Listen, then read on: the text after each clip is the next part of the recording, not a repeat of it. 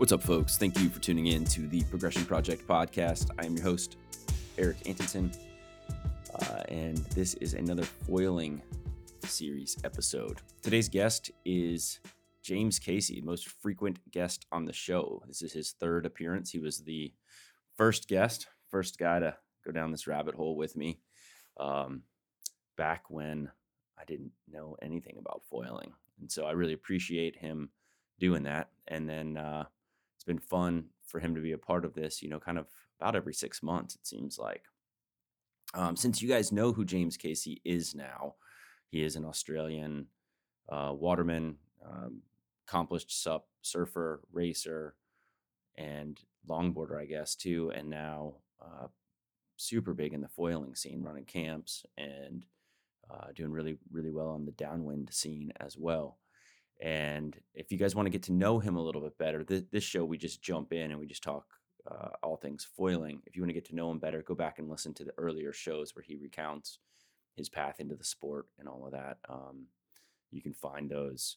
If you don't, if you don't subscribe already, make sure you subscribe. Um, the show you can you can subscribe on iTunes, on Stitcher, on Google Podcasts. Uh, we're everywhere, and you know make sure that you subscribe. I, I think there's been some trickery happening a little bit. Um, with uh, with some of the links I've been posting on on Facebook and Instagram. Some of them are getting blocked for some reason, and I'm not exactly sure why. I have some suspicions, but um, make sure that you f- subscribe directly to the podcast so that you guys get it when they come out. Then you don't have to wait, and you'll just get a notification on your phone or wherever you listen to podcasts, and uh, they'll pop right up.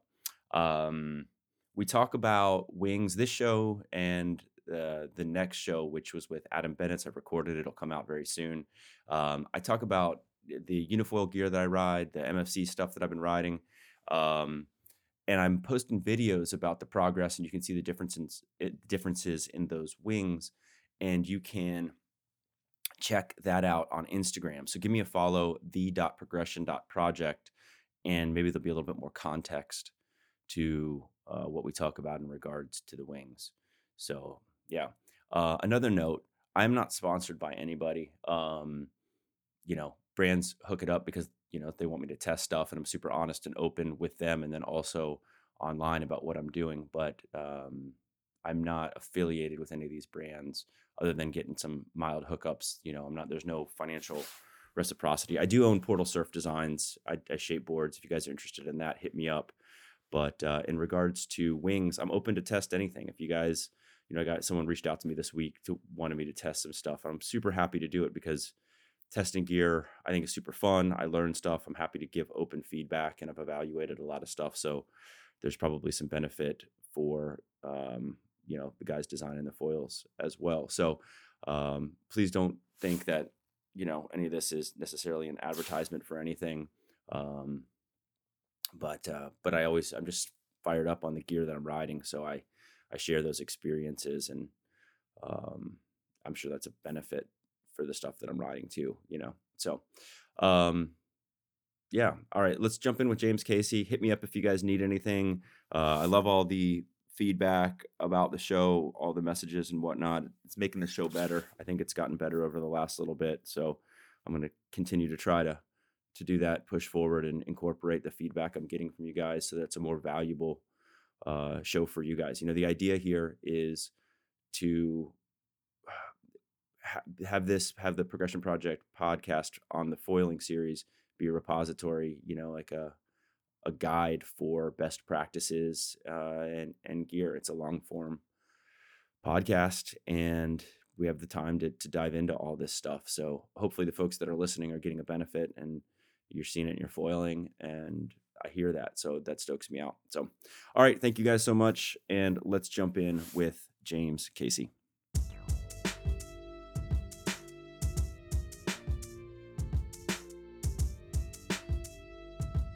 James Casey, thanks for coming back on the show, man. How are you? Yeah, good. Thanks. Thanks for having me, Eric. Nice to be back. Yeah, no, this is good, dude. I think uh, you were the first guy on, so this is very yeah. cool. Third trip, third Got the ball rolling. Yeah, What's new? Everybody knows your story at this point. What's uh, what's going on in your world? Um, I just got back from Western Australia where I was doing a bunch of um, downwind racing. Um, foiling and stand up. Um, had a, probably did more foil runs on the down like downwind than I did stand up, but um, yeah, it was a good trip. Um, learned a lot about downwinding, downwinding in seaweed, um, and yeah, just just testing a bunch of gear, and yeah, it was super fun. Where do you want to start with all that? There's a lot there. Yeah, well, I, know, I guess I'll, I'll, talk about the the Doctor, which was I guess a downwind four race we did. Um, we had about five people enter. It's it's a it's a massive ski race, so like there were literally probably 300 surf skis that we paddled from um, Rottnest Island back to Sorrento. So Rottnest Island's an island off the mainland, and we paddled back to basically a suburb in Perth.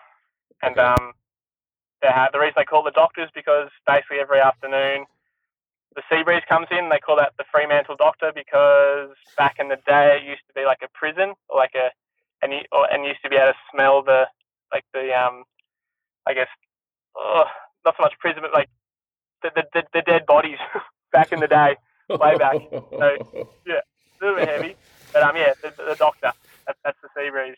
But um makes for a really good um trip away. You know, every day we I was over there for two weeks and we got 12 days of wind over you know 20 knots, 20 to 30 knots. So um yeah, super fun, super fun trip. I go every year for um the the what they call it Western Australia Downwind Week, and it's yeah, it's always a hell time. Nice. How how'd you do in the race? Um, I got second. So um, I was foiling like the week before with um, Marcus and Ben Tardrew. Um, Marcus, designer for Sunova surfboards, and he, he foiled Molokai earlier this year.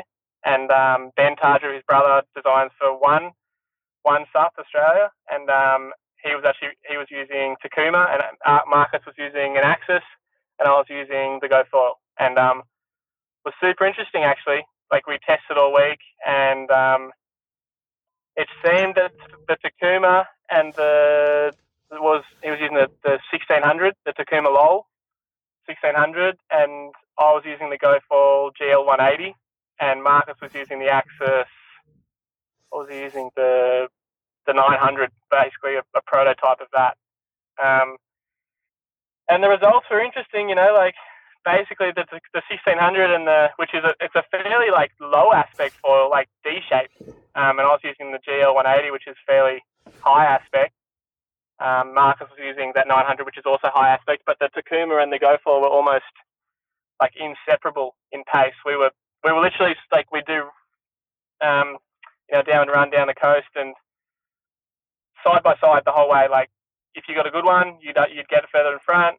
If he got a good one, he'd be further in front. And then sort of towards race day, there was a bunch of um, seaweed, you know, in the water. So um, basically, if you got seaweed, you you'd have to get it off, like jump off your board, flip the foil over, get it off, and then paddle back up onto a onto a oh, bump and and downwind, which you know it sucked. it sort of ruins the downwind feeling. You can still go with it, but um, it's just like this drag. You know, it's like seaweed in your leash, just stops you.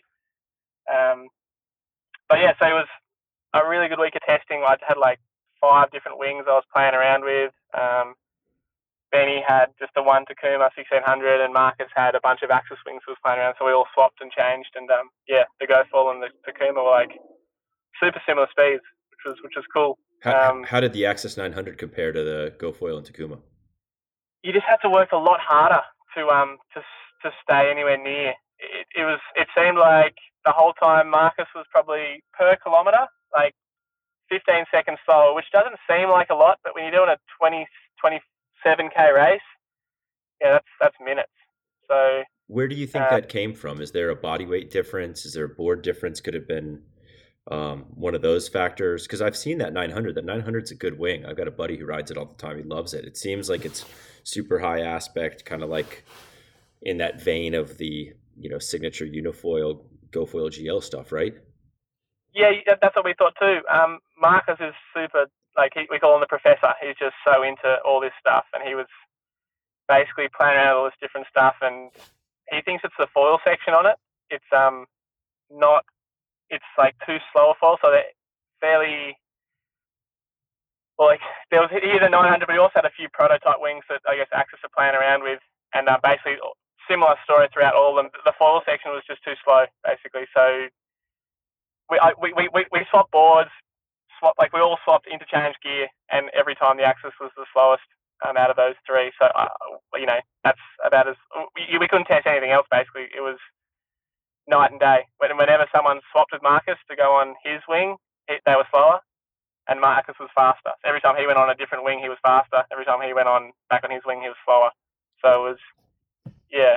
That's crazy. It's Which, weird. You know, it's weird to me to think about that because I've seen all three of those foils in person. I haven't ridden all three. Um, last trip down to Costa Rica, Chase is riding the Takuma right now a bunch. Um, he rides the F1 stuff too. Um, and so watching him on that wing, but that wing did not look like it would have been a super fast downwind wing. How, not how, at all. What, that's that's that's what we were like, like because we were, we were exchanging stats Ben and I before we went over, and I'm like, oh, interesting. And generally speaking, my stats are a bit faster than his. Um, generally, but yeah, a lot of that's condition condition dependent. In Sydney, we get a lot of backwash and swell, whereas in Gold Coast, it's a little bit more mellow. Um, but yeah, it was uh, yeah, it was crazy. It's such different wings, and they were literally so similar in speed. Um, ben won the Doctor and King of the Cut the weekend after. I, I, I paddled on a stand up to the King of the Cut, and I lost to him by seven seconds in the in the Doctor. Um, so yeah, it was literally there's nothing in it. But like looking at the wings, they look like the Takuma does not look like a fast wing by by any stretch of the imagination. But there's something in it. Like there's no doubt, it's something that works. A high aspect, you know, a low aspect isn't dead. Is is the way I see it. You know, there's still speed in you know the Takuma wing, which is for sure a low aspect wing. Um, and yeah.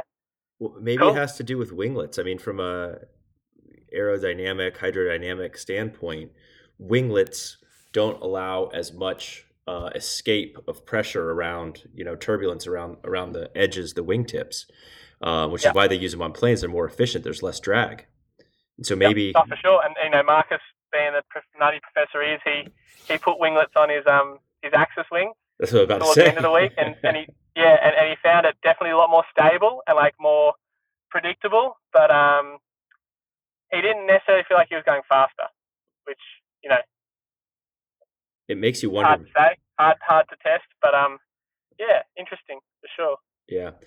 I always say this. We're on Skype, folks. If you guys are listening, it sounds like James and I are talking over each other a little bit. It's because we're on a delay because he's in Australia and I'm on the East Coast of the United States. So um, we don't mean to be talking over each other. Um, and I'm not going to edit this. I don't have the time to go through and edit these podcasts to take away that uh, those moments. So just bear with them. I apologize.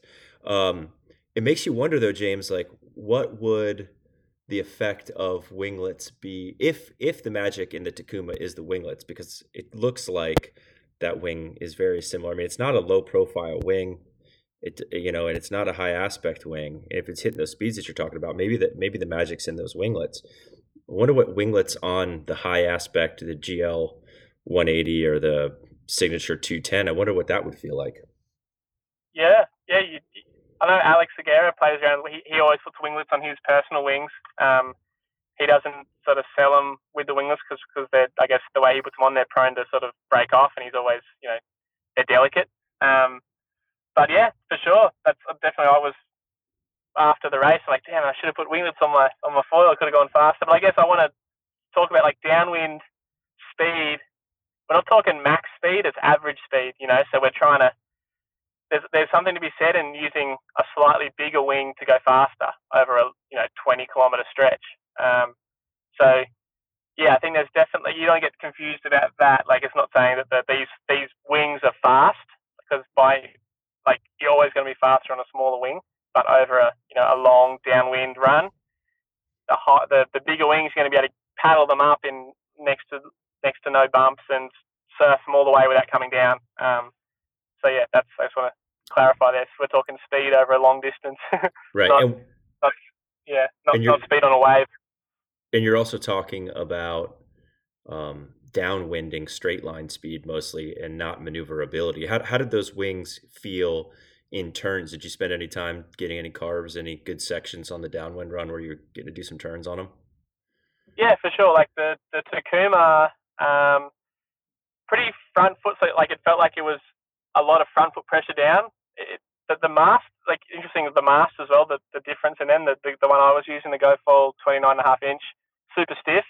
The axis super stiff, and then the Takuma was noticeably um, flexier, so like softer mast, but nothing you couldn't get used to in you know a minute or so downwind.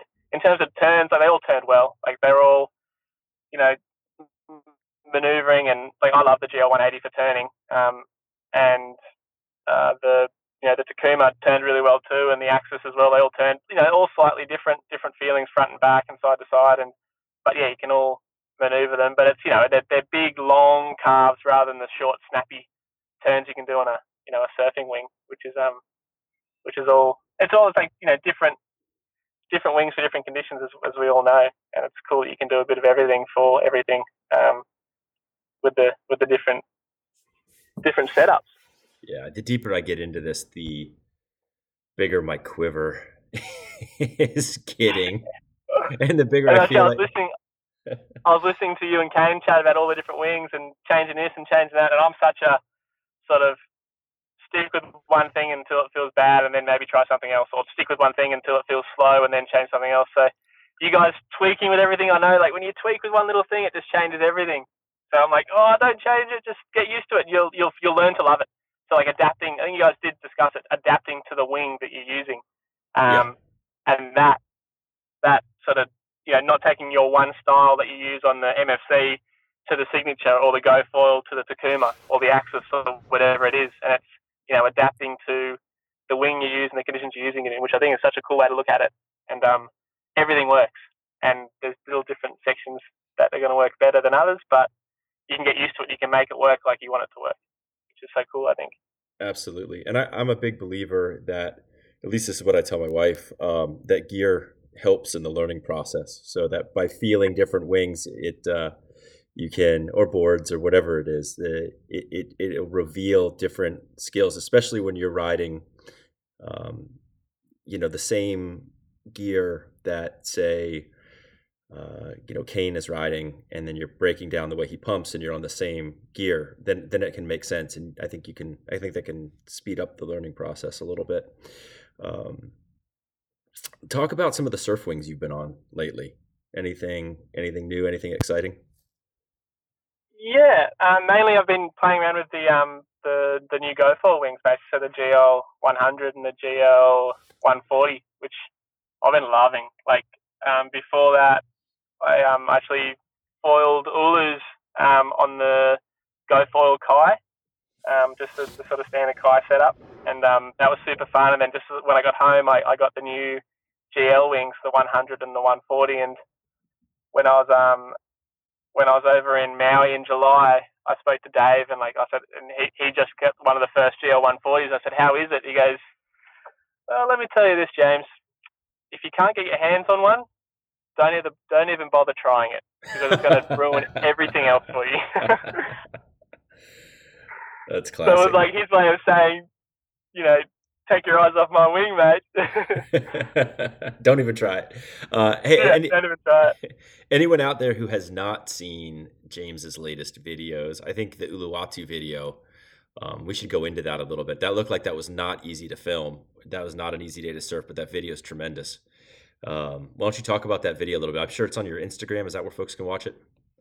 Yeah, on Instagram, and I think it's on YouTube as well. And I think GoFoil shared it a few times too. So it's um, if you if, if you look up Uluwatu foil James Casey, it'll it'll pop up somewhere. One of the channels, Sunova or GoFoil, it'll it'll be there.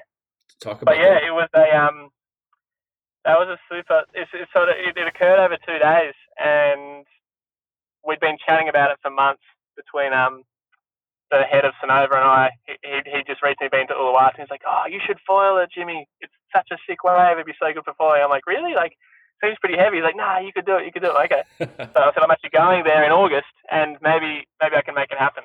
And um, he's like, yeah, yeah, definitely make it happen. So we yeah we talked about it briefly then, and then I, I it was August. I was going over, and I couldn't get a hold of him or or someone to film, and he um, ended up calling me while I was there. It's like, have you organised it? I'm like, organised what? He's like, the Uluwatu foil. I'm like, oh yeah, I'm here. We could do it. I've got all my gear. He's like, okay, here's a contact. Call him, and then five minutes later, um, Indo I called me and we set up talked about logistics. He organised everything basically and said, okay, just be here here, and the jet ski is going to pick you up and and I'll see you on the on the cliff. I'll be I'll be with the drone. I'm like, okay, cool. Um, see you there. We got out there. The jet ski was on time. Everything was sweet. Got out there. Um, got one wave, and then a bomb set came through, and the jet ski was trying to pick me up from you know inside the bommy, and a set came, and he almost got cleaned up like by the set, and just made it over this wave, and then he basically ran over the rope. Um, so that was the end of that day's filming, more or less. We had the you know had a photographer, a film, um, you know, on the drone, and me paddling into like six to eight foot, 15 second high tide ulus on a four two with a you know kai wing. And I'm like, oh shit, I got to try and get some waves because we got everything set up, and I literally tried to paddle in for paddle in at um, while the drone was flying for another two and a half hours. I think I literally caught four waves, and of those four, like of those four waves, I fell off on like three of them. Just ate shit. Like took off and just too steep, too late, and just over the handlebars. Um, and ended up getting one on the inside corner, like after two and a half hours, and it was shitty. Like it wasn't even worth feel like it wasn't even worth the time, and I was just so bummed.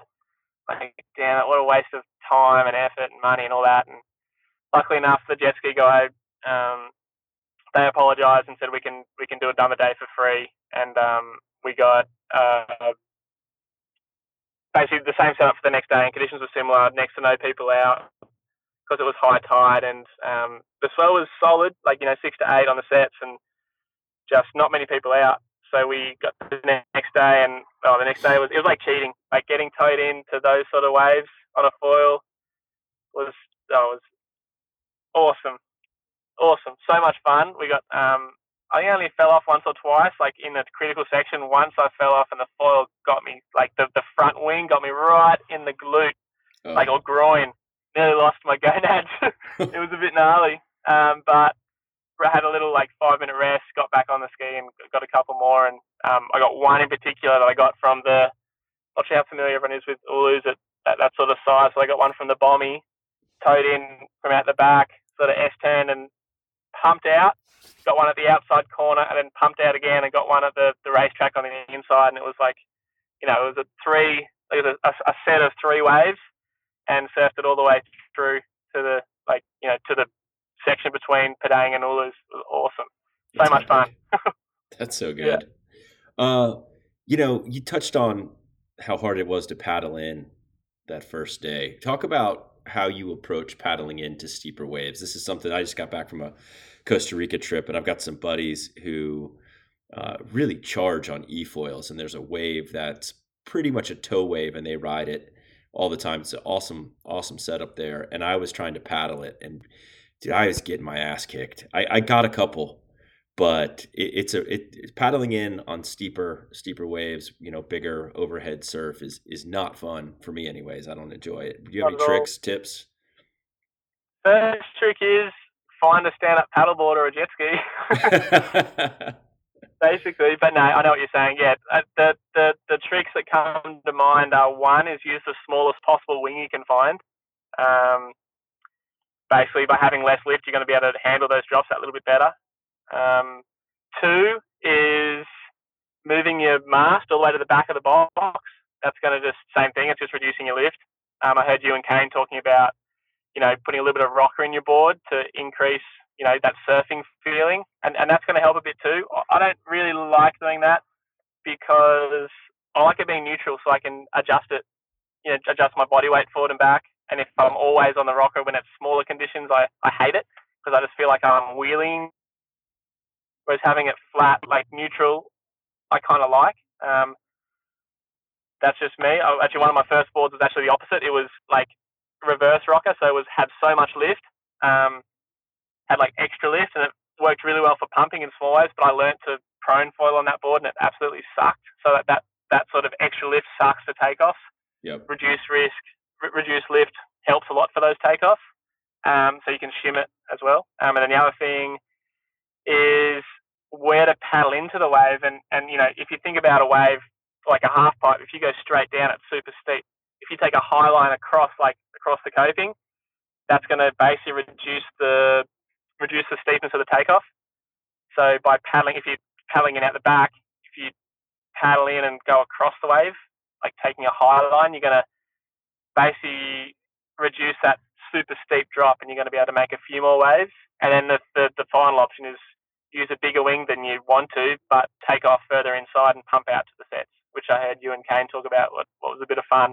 And I like doing that, but like I just feel like you're sort of getting the wave, but you're not being able to do anything with it. So I love using a tiny wing on a big wave because you can basically surf it. Um, with with the Lost Boys Foil Club, we we had out a few local spots and tow in when it's solid and messy, and it's so much fun. It's like it's like a skate park. You literally it's like surfing. Like it's the closest I've had to surfing on a foil, and it's towing in with a really small wing, and you get in with so much speed, and you can just like you can do top turns. Like a lot of people's foil, they foil quite horizontal, but um, foiling top to bottom is so much fun, and that's that's where I reckon yeah it's something that people don't do so much, and you know steeper waves are steeper big waves are super fun on the foil. You got to find them to yourself. uh, it's a good segue into something I wanted to talk about, which is since PB from the Lost Boys Foil Club has was on the show. Uh, we've been we've been kind of messaging back and forth.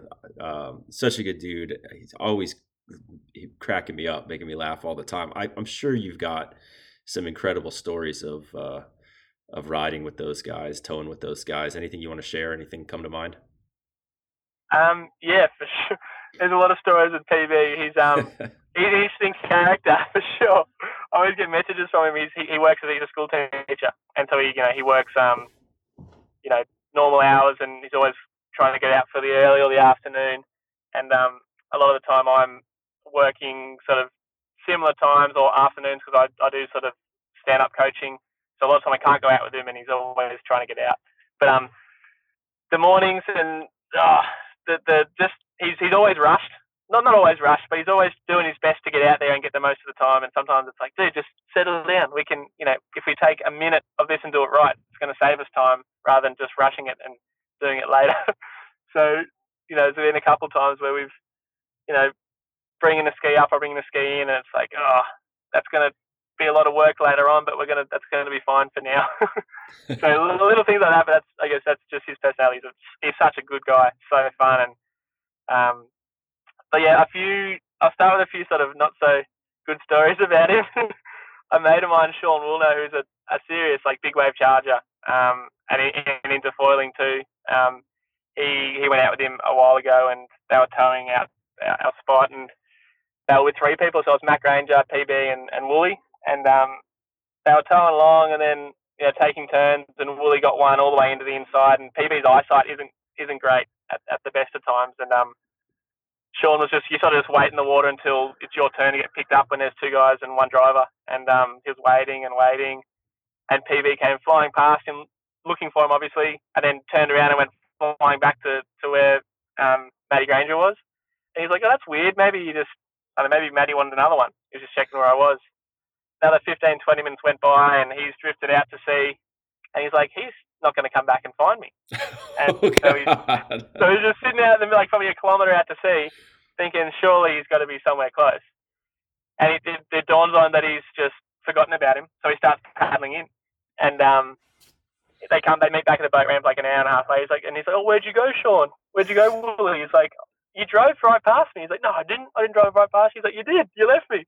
You have to paddle in. He's like, oh, well, sorry about that. And that was sort of the end of it. And he's like, and now Willie will never go foiling with, with PB again because his eyesight's just not what it needs to be sometimes. Um, but all good fun. Um, similar sort of thing happened.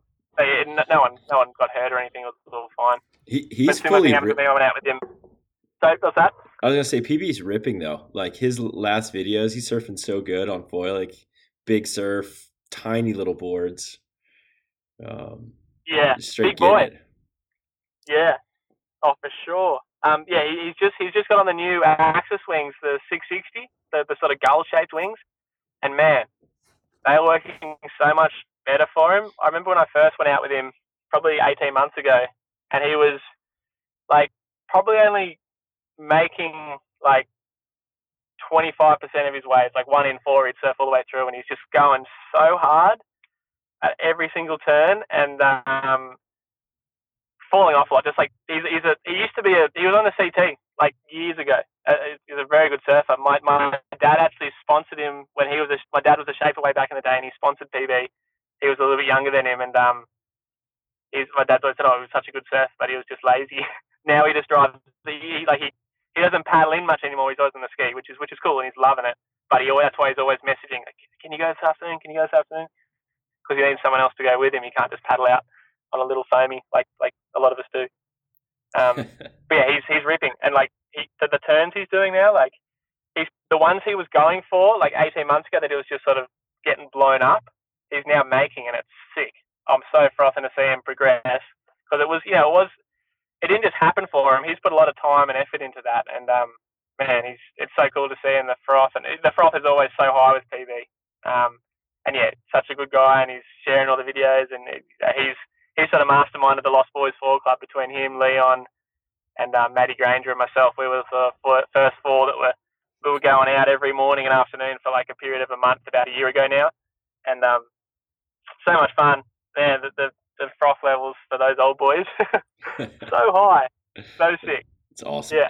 Fully charging too, because some of those waves oh. you guys are surfing are not small. Outside of my comfort yeah, zone, for sure.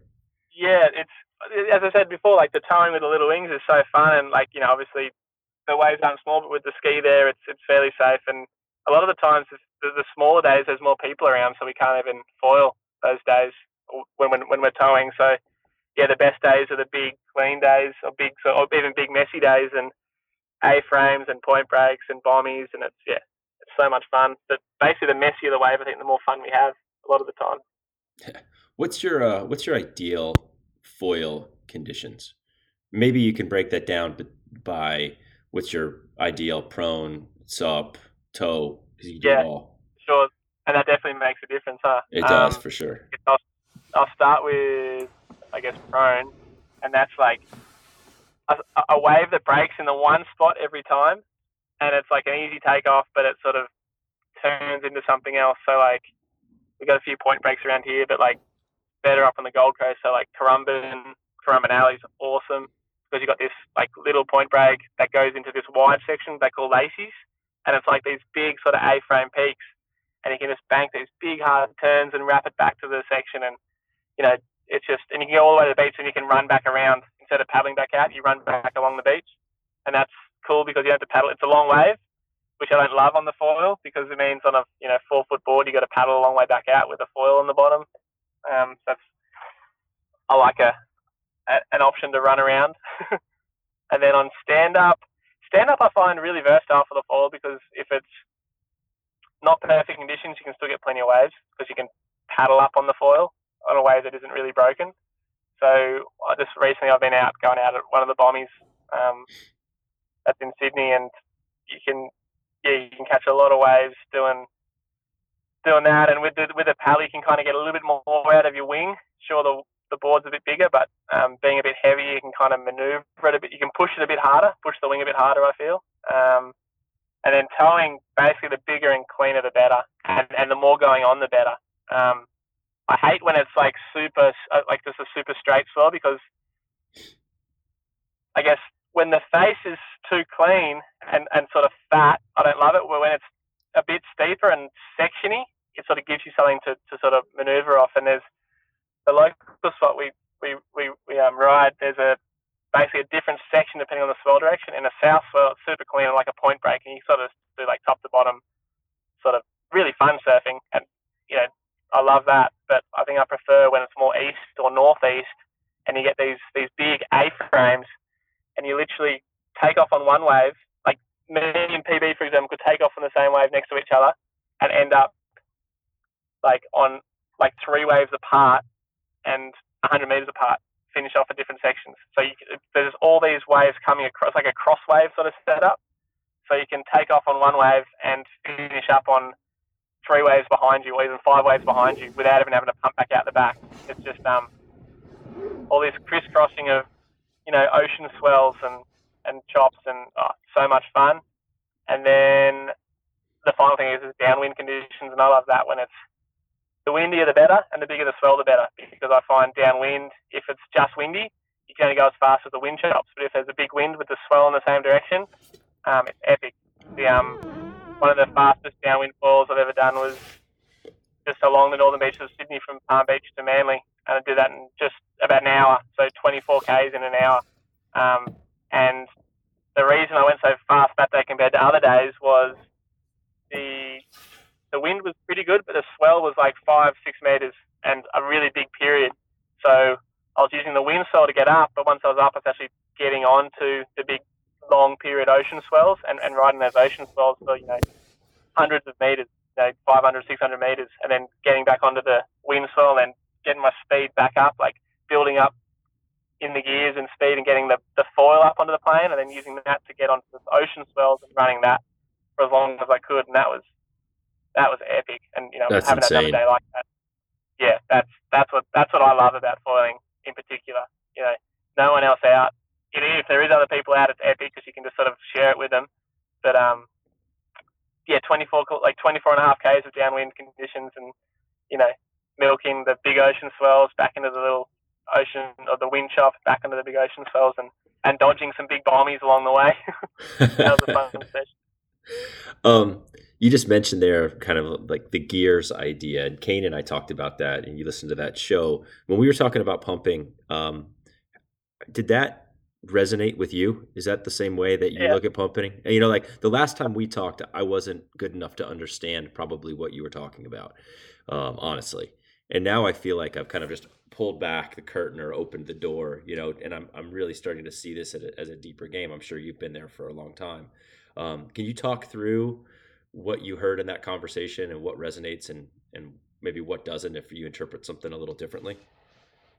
Yeah, no, that, that definitely resonated with me. Um, talking about those gears, like uh, the, the, I guess the first time I really noticed it was when I switched to the GL 180, and those higher spec wings really you can get a motoring from um, just a few strokes. So I was surfing Hookeeper on a stand-up foil, and I'd, you know, just surfing around in circles and being able to get. I, I'd pull off the wave, and if I pull off with speed, it was all good. But sometimes you milk the wave for a little bit long, and you're on the inside, and you're like, oh no, I got to paddle back out. But you take like two strokes with the with the paddle, and it gets it gets your. It feels like the foil goes from just holding on to up on the plane, and you're like you can go forever. Especially with the higher spec wings, I feel, and there's like a speed where it's not really li- it's lifting, but it's not going forwards, and then there's a speed where you're literally the lift isn't really an issue anymore, and it's just how how long can I keep this speed for? And it's I I, I talk about with my mates about getting the foil up on plane rather than you know, it just sort of displacing and causing the lift. It's like getting the foil up to speed and, and then planing, like going as fast as that foil can go. And yeah, I, noticed it more. I, guess I've done a lot of downwinding in the last couple of weeks, so that's what I'm thinking about. But it's very similar with the um with the surfing wings too. Um, the other I just went out yesterday afternoon on the GL 100 and in some you know decent sized waves, nothing massive, but when you pull off with speed, you can hold that speed for so long, and, and a lot of times I, I wouldn't be able to um, link anything on the GL 100, but when I come off the wave with speed, I can pump out and easily get to the next wave and do a nice turn and continue on with my, you know, my, my, my the wave I was towed into, um, which is epic fun. Um, whereas when you pull off and you're a little bit, you, you pull off and not quite enough speed, especially on the small wings, you just feel like you're going up and down. You're not really going forwards, and and when that happens, it's really hard. It's like impossible to link anything on those smaller wings, especially. Yeah, I find that there is a correlation kind of in the way they feel if you're on a, a really small wing or if you're on a really low profile wing. Um, in regards to you know how quickly they they stall out and as I've been able to get better and I'm sure you felt this too you're you're able to to conserve speed a lot better like any mistake is taking away that speed and then it puts you in this position where you're close to stall speed and that's where things get tricky and so it's really easy to Yeah. pump probably any wing if you're going 15 miles an hour um, Yeah. it's it's when you get down to nine miles an hour and you've got to get that speed back up that things get incredibly nuanced in my experience, yep. and where when you're pushing on the wrong angle of attack, or if you the one thing that I've just learned that's pretty interesting, I didn't really articulate in the last show, is that as you get into those slower speeds, you actually, at least for me, I have to push less on the wing because I can end up just pushing it right through the water and it stalls. So it's almost like I have to feather it slowly, not push real hard. And then as you start going faster with speed, then you can start pushing hard again. Um, which was it's you know almost counterintuitive in a way to work less to get to get back. Yeah, and and um, I I helped my mate or when Marcus Tardrew first started downwind foiling. Everyone does it when they downwind. Is they, they actually pump too much. So they, as you said, they're, talk, they're they're working too hard and not letting the wing just glide. So right. by letting the wing glide a bit more, you're actually allowing it to build speed. So you're stopping it from going up and down and allowing it to go forwards. And by going forwards, it builds speed, and then you can actually, you know, you have to work less. So it's, as you say, it's exponential. Once you let it run, it's going to be easier to pump. But if you pump up and down a lot too much, you're preventing it from moving forwards. So you've got to, uh, yeah, less is more a lot of the time. Yeah, I, I'm we're I'm a fish out of water right now. We're headed back to the to Florida here in a couple days, and I think my next week is going to be between probably I don't, I don't know what wings yet, but I, I really want to see how far I can take the efficiency that you just mentioned there that Kane mentioned. Kane's using a bigger tail wing than I use on the um, like signature unifoil stuff. I'm gonna go with a bigger tail wing and see if I can, you know, spend some time to to learn that and, and to really understand that glide that you guys are talking about. Uh, I don't know if I fully get it yet. I'm still, I, I, don't feel like I ever really stop. I might slow my cadence down in pumping, but I'm not really just standing there very often. Maybe when I cruise through waves. Um, yeah, I find especially when you pull off a wave, you can really like let it glide for a bit, and not until you really start to slow down do you have to start to just pump little shallow pumps too. That's something I learned over in Western Australia is coming from the um, original GoFoils where they're you know quite a quite a thick leading edge, and um, you can you can really stomp them to create speed, whereas the new GLs are a bit thinner and you know higher aspects, so it's a bit different. But keeping high on the mast, yeah, and just doing little tiny pumps, like speed pumps, I call them, you're going to be able to, I guess, continue for longer doing that than you are on basically you, you, higher on the mast, less drag. Just you hold your speed for longer, basically, and that's something that I hadn't really played around with a lot. But but foiling with you know a bunch of fast guys on the Takumas and the Axis, um, by doing little shallow pumps and not going too low on the mast, you can actually hold your speed for a lot longer. And, and you know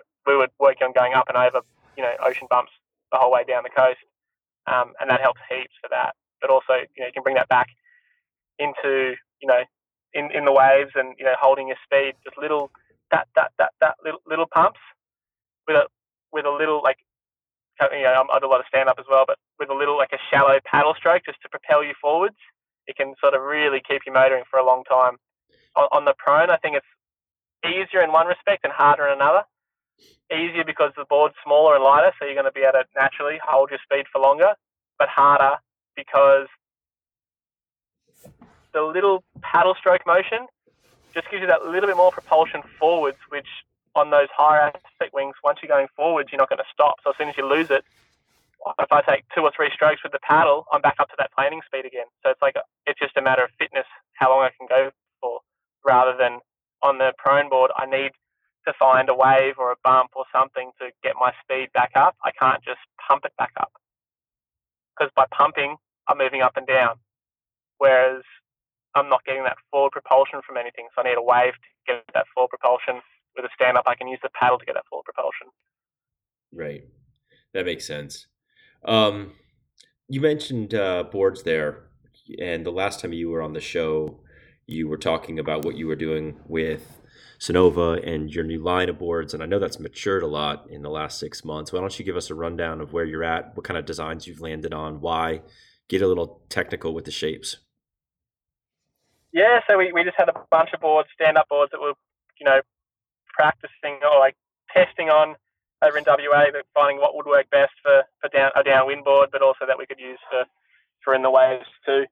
And um, you know, we, we've, we've come up with a, you know, a, a board that's, you know, we started with a fairly square nose board and we've gone into more of a surf shape for a couple of reasons. One, pointier nose gives you like a sleeker outline. So if you are to touch down, the corner of the board isn't going to hit. Um, it also allows you to have like a nice cleaner rocker. So when you're paddling up on the bump, the nose isn't grabbing either. So a lot of it's about the nose grabbing that outline. And, and also just like aesthetically, it's got to look good, I believe. Like a lot of foil boards are, yeah, they're ugly. they're, they're short, they're fat, they're big. You know, it, it's trying to make it a little bit, you know, Mark Raaphorst talk, talks about a lot. Um, in a stand-up board anyway, boards being sexy. He wants them to look good because that's that's the part of it. You know, you want what you're riding to look good, and if, if what you're riding is ugly, it's hard to. You got to be riding pretty well for people to think that he's riding well. Um, so there's a little bit of that. Um, with in terms of the prone boards, playing around with a bit, but the, the general idea is, you know, we went really short. Um, like a year ago, I was riding a 311, like a basically I called it the the um the Macca's tray. It was just this basically square or rectangle shape, and you know had a few little things that that you sort of helped here and there, but the, the outline was ugly, you know. And the reason the outline was like that was so I could catch the waves on such a short board. But I've sort of found, and, and especially foiling with the with the Lost Boys, that like I'm using a board that I would paddle into a wave on, like a four two. I got a four two and a four five, um, and they're using boards that are like three six ish, you know, in the, in the three foot range and, and, super low volume so they can sink them and it's easy for them to, to get up and tow on them. Um, my thinking is I want to be able to use my prone board to tow on as well. Um, for me, I can sink it fairly easily. Um, just from surfing background, I can I can sink a board and I can stand there for a long time. But um, having the, the outline is super important, not just for um, the looks, but also when you do touch down, if you're on too narrow a board or too short a board, when you touch down, you're not going to be able to recover it. So you want it to touch down and like you want your, you know, your your foil board to be able to do a turn that you can, that you'd be able to surf on as well. I think that's that's pretty important for me anyway. Because if you're hitting the white water or you're doing a big roundhouse cutty and, and your rail touches, you don't want it to stop dead. You want it to flow through that and, and not necessarily glance either. I find if it glances, it can almost put you off because it's too slippery. But it's like that fine line between glancing and grabbing. Right. And so lots of sharp edges on a prone board, especially, I don't think work. On a stand up, we, we, we played around this one shape that had a lot of a lot going on basically, you know, chines and bevels and concaves and there was something in it that we really liked and, and the outline was cool and there was a bit going on the bottom of the board, but it seemed to work. It seemed easier to get up and going, you know, fr- from the downwind perspective, um, similar for, you know, paddling small waves. So I think we're pretty close to being finalised on that one in terms of the prone boards where in my head, I've got a few ideas for prone boards. I think there's a lot of merit in creating a, a tow foil board that, that is low volume, so it's easy to use, nice and thin, and it's lighter. Um, the like paddling prone board, like just like your, your stock standard, you know, foot, between four and five foot. I think for me, like up to five two maybe is like kind of the length that I want to go. And then and then I've just recently, um, I was chatting to Marks about like a, a prone downwind board that I want to play around with, um, just because there are a lot of surfers that want to get into the downwind thing, downwind foil thing, but they don't want to learn to stand up, you know, just because they can't or because they there's the stigma that people, you know, they don't all like. They don't want to be with a paddle, which we both agree is a little bit silly, but you know, people like that, they get stuck in their ways, and that's cool. We still want to be able to sell a board that they can like offer something that they can prone downwind on, but also like paddling, like we were talking about earlier, paddling into bigger waves. It's really like you'd never take a four or five foot board out to surf six foot waves, like to surf on. Why do we think we can do it on prone on, on foil boards? Like especially with a foil, you want to be getting in earlier rather than later. Yep. So we're working on a board that basically one you can potentially downwind on, but two paddle into bigger waves on. And I kind of want to cross over. So, you know, flirting with length um, is one thing we're doing, but seeing how long we can go before it's cumbersome. My um, very first foil board was, I think it was 5'10, and going back to that now feels really long. But in saying that, I've got a a stand-up board that's six foot that I downwind on and I surf on, and it, it doesn't feel like it's super long at all. Um, and sometimes I'll even prone it when it's a, a bigger day because I can literally paddle onto them easier. Um, so you know maybe we're going to go up to like six six or something, so we can actually paddle into decent sized waves and still foil. Um, and that's sort of just starting to work on that. I'm actually about to call Marcus after this call and sort of run him through this. Um, I guess we've talked about it, but not actually sat down and done the design work for it. So that's what we're going to do later today, which will be cool. So it's a little little ways off, but um, aiming to have everything launched by um, sort of early next year, so sort of April, April, May, um, and have it all ready to go. Some things are all already ready to go, but um, for those prone, that, that sort of bigger wave prone or downwind prone board, that's going to be a little bit longer. But that's something I'm really excited about because I don't think there's anything out there like that at the moment. And I guess that idea to be able to paddle into bigger waves, but also paddle into downwind bumps, I think goes hand in hand. And yeah, excited to play around with that sort of stuff because yeah, there's a lot more. I just I hate always having to take the jet ski out when it's big. I, I love being able to go out on my stand up because I don't have to rely on anyone. You know, annoying everyone else with a jet ski. It's it's a pain in the ass. Like anyone that says that jet skis are fine are people that own jet skis. And I know myself that jet skis are annoying because even when I'm even when I'm out there on jet skis, there's people surfing on the breaks nearby. I'm like, oh, this is really fun, but I know it's pissing everyone off. So let's just get two or three waves and let's go in because it's the fumes, the wake. It's just not cool for other people surfing around. Like people don't go out in the water to be hassled by a motor powered engine. Like you, like you know, get out there to be peaceful and free. And um, I think that's really important. And sometimes I probably do push the line a little bit too far, you know, close to people. But I think it's important that we do sort of, you know, understand that on a jet ski, we're annoying other people, and you know, you don't want to have fun at the expense of other people. So you know, think about that on the towing stuff, and definitely look for. Ideally, we always look for ways where there's less no people, and if there are people, stay, you know, obviously within the legal distance away. Um, but yeah, that's, yeah, that's why I really that's why I wanted to develop this this sort of sort of bigger wave foil board, and, and also that's why I take my stand up foil board out a fair bit because you know you're not annoying anyone, you're not buzzing around creating fumes or wake, which is you know a nice thing to be able to nice to not be able to do that and still have fun. For sure. What you mentioned there about the bigger wave prone board, we were in our last trip down to Costa Rica. Um, one of my good friends down there, Andrew, brought uh, the shaper, who's pretty pretty popular, famous in Central America, uh, Che Surfboards, uh, uh, Juan Diego, and uh, he had he was he's pretty into foiling now. Like he's super foil. Actually, I'll tell a quick story about him because this made me really happy, man. It's like immediately made me like this guy a lot. We were talking about wings on the beach while we were waiting for a boat to go out to this reef break, and we were talking about tail wings because I was using this custom tail wing I had just shaped with a lot of flex and I wasn't sure how it was going to go. I think it was my first session on it. And he started talking about this tail wing that he had shaped and it was his favorite tail wing and it had flex. And he looks down at his arms. He's like, "Look at my arms. I've got goosebumps."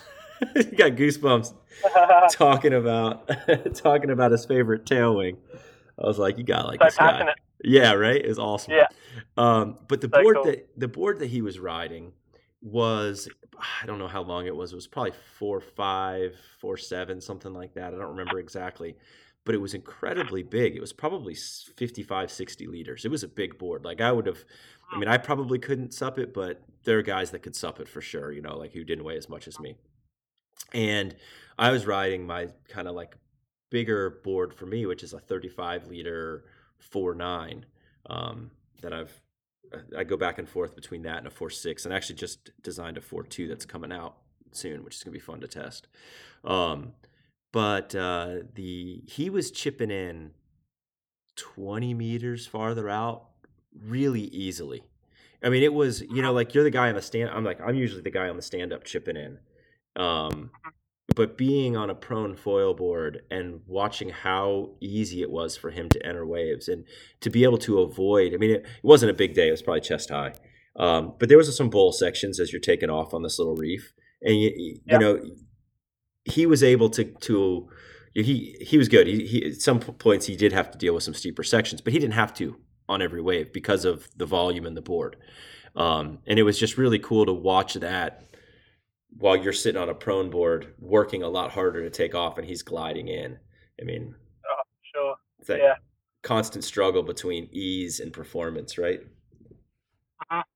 Yeah, and I, I think we all get a little bit hung up on how how long a board is or how, how big a board is, like especially with thickness, which I don't love putting a lot of thickness in boards because you I feel disconnected from the from the foil a little bit.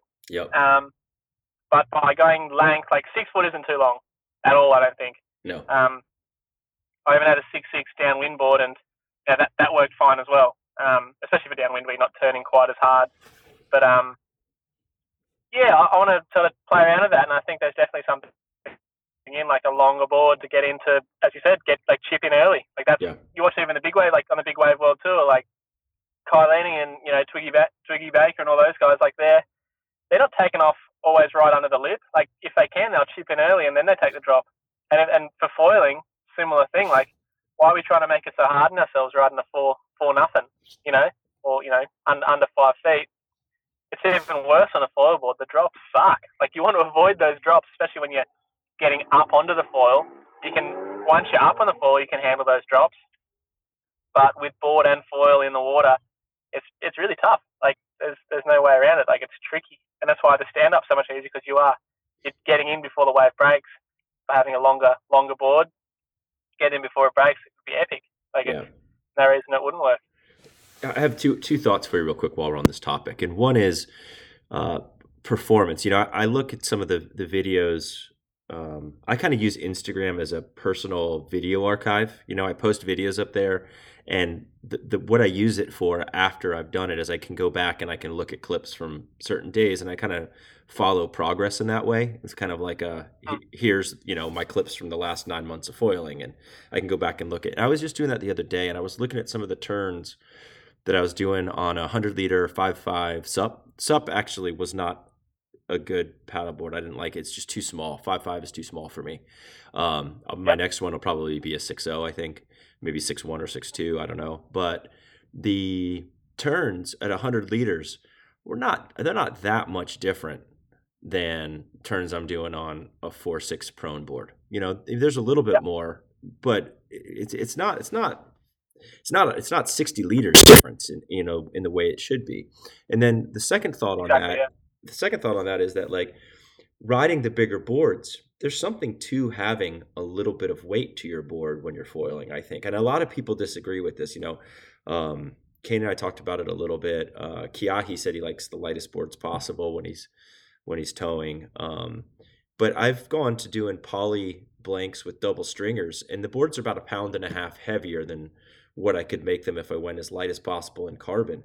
But I kind of like the weight. And when you think about it in context of the kind of turns you can do on a stand up, I don't think you're missing anything and you get so much more durability and that direct connection, like the double stringer and the way that it mounts. It's like there's zero flex. You're connected double stringer Yeah. I beam directly to the plate. So you've got this complete control over the foil.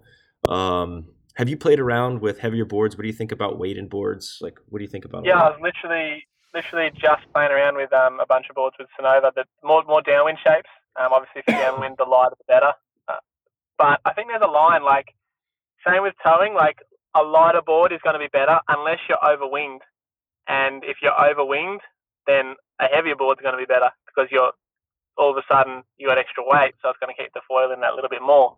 Um, so Do you think weight smooths about, like, out the foil? Do you think it, the weight smooths sure, out? yeah, I think I think it smooths it out. But like, it's like when you change to a smaller back wing or a smaller front wing, like that um, twitchiness is something you have to get used to. But it, it, it's no question in my doubt, it's high performance. A twitchier, twitchier foil, twitchier setup, lighter board, um, smaller wing. It's, it's going to be you're going to be able to push the limits a bit harder on it. You're going to be able to react to it. A bigger bigger wing or heavier board, you're going to be able to make it work but it's not going to, it's, never as twitchy. And um, if you make those lighter boards, but they're like fragile and the connection isn't great, then that isn't because the board's light. It's because the board isn't solid. It's it's not stiff. It's not um, it's not made properly. So like if the box is loose, it's always going to feel shit. It's going to feel twitchy too, but that's because right. the box is loose.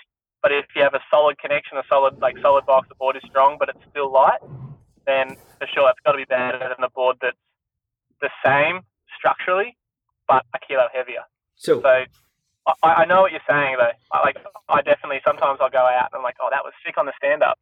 I couldn't do those turns on that wing on a prone board, but that's more because on a stand up I'll generally use like for, for me recently I, I'll use the 140 on the stand up, the GL 140 on the stand up, and the GL 100 on the on the prone board, and it feels similar. I can right. I can pump the 140 out on the stand up, no worries. But on the prone board, the 140 feels almost like the 180. So much lift on a little board. Right. Um, yeah. Whereas I can get away with the surfing. The, the 100 on the prone board feels great, um, but on the stand up, it feels like not enough lift. I think when so, you think about weight of a board, it needs to be. Uh, there might be a better way to think about it, and this is something that I haven't really thought about. I just had this thought when we were talking right now, and that is that you know there's the there's the dry weight of the board of, of the board being you know you're holding it on the beach, but as soon as you're paddling into a wave, that weight of the board is is counteracted by the force of the foil pushing up. So when you're standing on a board, I mean, you could say that you know what's the difference in me having 190 pounds uh, directly supported by the foil, or 192 pounds if the board's two pounds heavier. Like, how much of a difference does that really make? Because the force of the foil is counteracting, you know, whatever weight of the board there is. I think it would just come down to swing weight, really. And and really it would probably just come down to yaw because swing weight you can balance out with um it would just be inertia, I guess, because swing weight you can pretty much balance out with uh with placement of the foil. Mm-hmm. Front to back, anyways. Yeah, yeah, for sure. but yeah, I think for me, that like that two pounds, it's not a excuse me, it's not a part of your body, so it's something you can change and right. like your weight is your weight. But having a lighter board, like um, I tried two boards from Sunova recently. One was um, one was you know five and a half was five point two, and the other was four point seven kilos, and so half a kilo difference. One pound. Which yeah, a pound, and that that made like a huge difference in, in how the board felt and performed. The exact and same no board. Doubt that the, that exact same board, exact same foil. Interesting. Like, yeah, there's no no doubt in my mind that, that like I, I had one that um, was orange and the other one was um, just like your, your balsa, just the, the production Sunova one, and there was no doubt that the the production coloured one was lighter and better. But you like the lighter one more. Yeah, for sure. But you know what happened? It eventually it fell apart. We went too light. So yeah. you know what I mean. And that, that's you know that's that's the the line you're treading. You know, you got to right. find what something that's like so, so, for that half kilo for that pound, that board fell apart. For the other one that's half like a, a pound heavier, it's been to west. I've done like probably hundreds of kilometers on it downwind now, and it's hasn't even got a ding in it anywhere. You know, a few scratches from travel and this and that, like in the, in and out of cars and all that sort of stuff. But it's it's solid. Like, so yeah, that's something you definitely got to. You know, do you want to be swapping boards every six months so you have the lightest, or or do you want a board that's going to last and be that little bit heavier? But yeah, so it's yeah, it's tricky. But you know, obviously, in the in the best in the ideal world, you got a board that's light and strong, but then it's going to be expensive, I guess. you can't have all three. We, we at Sunova we talk about, you know, you can have three, you can have two or three things: light, strong, and expensive. You're talking about light, strong, and and um, so it's weight, um, durability, and price. Weight, durability, and price. You can't you can't have all three. Pick pick two. You know, pick, pick two of those three. You want light and strong? It's going to be expensive. You want light um, and cheap? It's going to fall apart. You know, it's like it's not going to. Yeah, it's hard. It's hard to get everything right in in a, in a board. That's for sure. And it's you just got to find what people want and or what find what you want as well. So, um, yeah, it's um. So, I know we're coming up to uh, about the amount of time you've got. Before we jet, what you, you uh, and I'll do a plug for you at the beginning of this too. But you've got a bunch of camps coming up. I've been following what you've been doing online. Um, the Casey camps are happening. Talk about what you're doing in for foil camps, and then you know maybe throw in some of your stuff stuff there and where people can find you and all that. Use this as a time to kind of plug what you're doing. And obviously, anyone who's listening right now, you guys understand how talented James is at all this stuff. So if you get the opportunity to go and learn from him, you should jump on it. And I'm trying to do that um, in the spring here. I don't know if it's going to work out, but that would be awesome if it does. Yeah. So yeah, I guess done a lot of stand-up races and stuff in the last few years, and I guess this the last two years I've done a few more. I guess for like teaching, like camps, um, like more like like what, what Dave Kalama's doing, where you everyone goes to a spot for a week and just learn off, off learn off each other, and I'll sort of help you sort of progress as best you, as best we can, and you know in the conditions, and just sort of learn as much as we can and have fun. Um, but the first one I ever did was in the Maldives, and that was just a sup surf, sort of sup surf specific camp. And I actually did bring a foil board along, and a few guys we, we taught to foil behind the boat, which was super fun. Um, and just last year, I did another camp, which was actually just literally a foiling camp. Um, Sunova have a factory just north of Phuket, and you, they wouldn't really in Thailand. You wouldn't really associate Thailand with good waves, but for foiling, the waves are actually perfect. There's like beach breaks, reef breaks, and we have access to a boat. So there's and have their own factory, so you can. There's a lot of boards and a lot of foils to play around with. Um, so we we did our first one there just um, last uh, about two months ago now, and um, epic. So much fun, good food, good people, good conditions, um, and that was super fun in Thailand. And, and, since that, um, I've sort of been exploring that avenue, and uh, a few people messaged me on Instagram, and, and um, I've been chatting to Chase and, and, yourself, Eric, about doing one in Costa Rica for, for a little while now, and we've finally figured out a date. We're going to go early April, and I'm pumped. I can't wait to get over get over there and just see all the setups and you know Chase been telling me, and you've been telling me how good the, the foil waves are over there. Um, I can't wait to sort of explore the culture and all that, and, and meet a lot of sort of like-minded, foil-brained people. Um, you know, but also like Chase was saying, you know, we we we sort of more of a waterman's camp than just a foil camp. You know, if you want to bring your stand up along, if you want to bring your short board along, you want to bring your long board or whatever you, whatever it is you do, um, you can, and we can we can make it whatever you want it to be. Um, you know, I, I want to share my knowledge as best I can on, on everything sort of I've learned and sort of help transfer that onto you. So yeah, that that's sort of the, the Camp Casey stuff has been super fun. And the last one I'm doing next year is in September. Um, I'm going to Indonesia, um, a place, an island called Sumba, um, with um, I can't even pronounce it. It's Nagala Kala Waterman's Retreat. Um, it's going to be super fun. Um, serious waves, like proper heaving barrels. He assures me that it's good for foiling as well.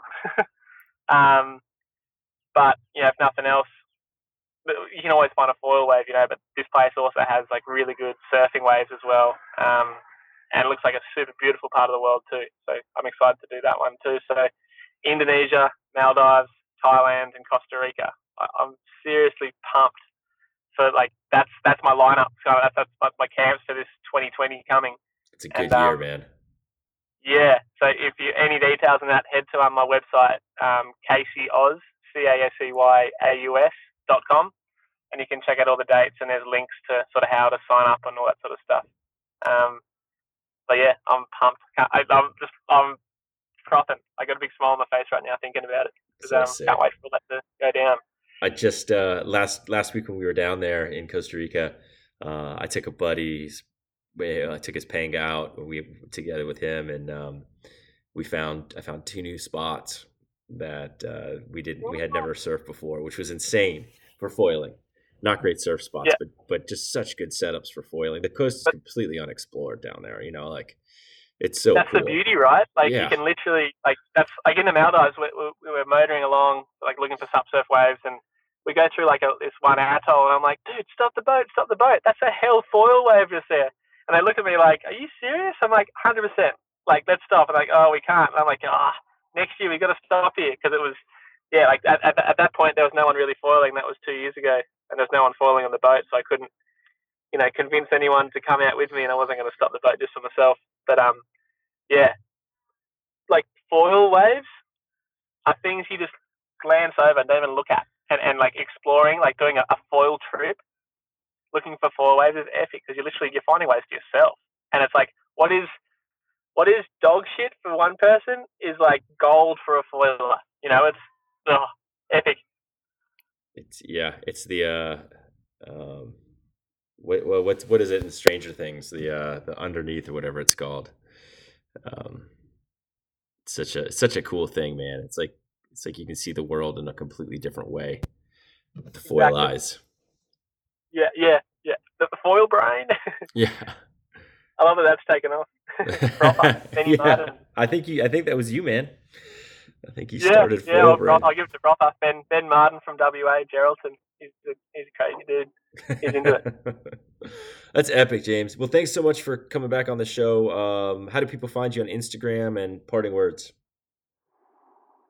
Yeah, thanks so much for having me, and um, yeah, looking forward to hopefully catching up in Costa Rica with you and anyone listening as well. Looking forward to hanging out and um, yeah, be in touch. And I'll, I'll be listening to the podcast coming up, so can't wait. Awesome, James. Appreciate it, man. Yeah, thanks so much, Eric.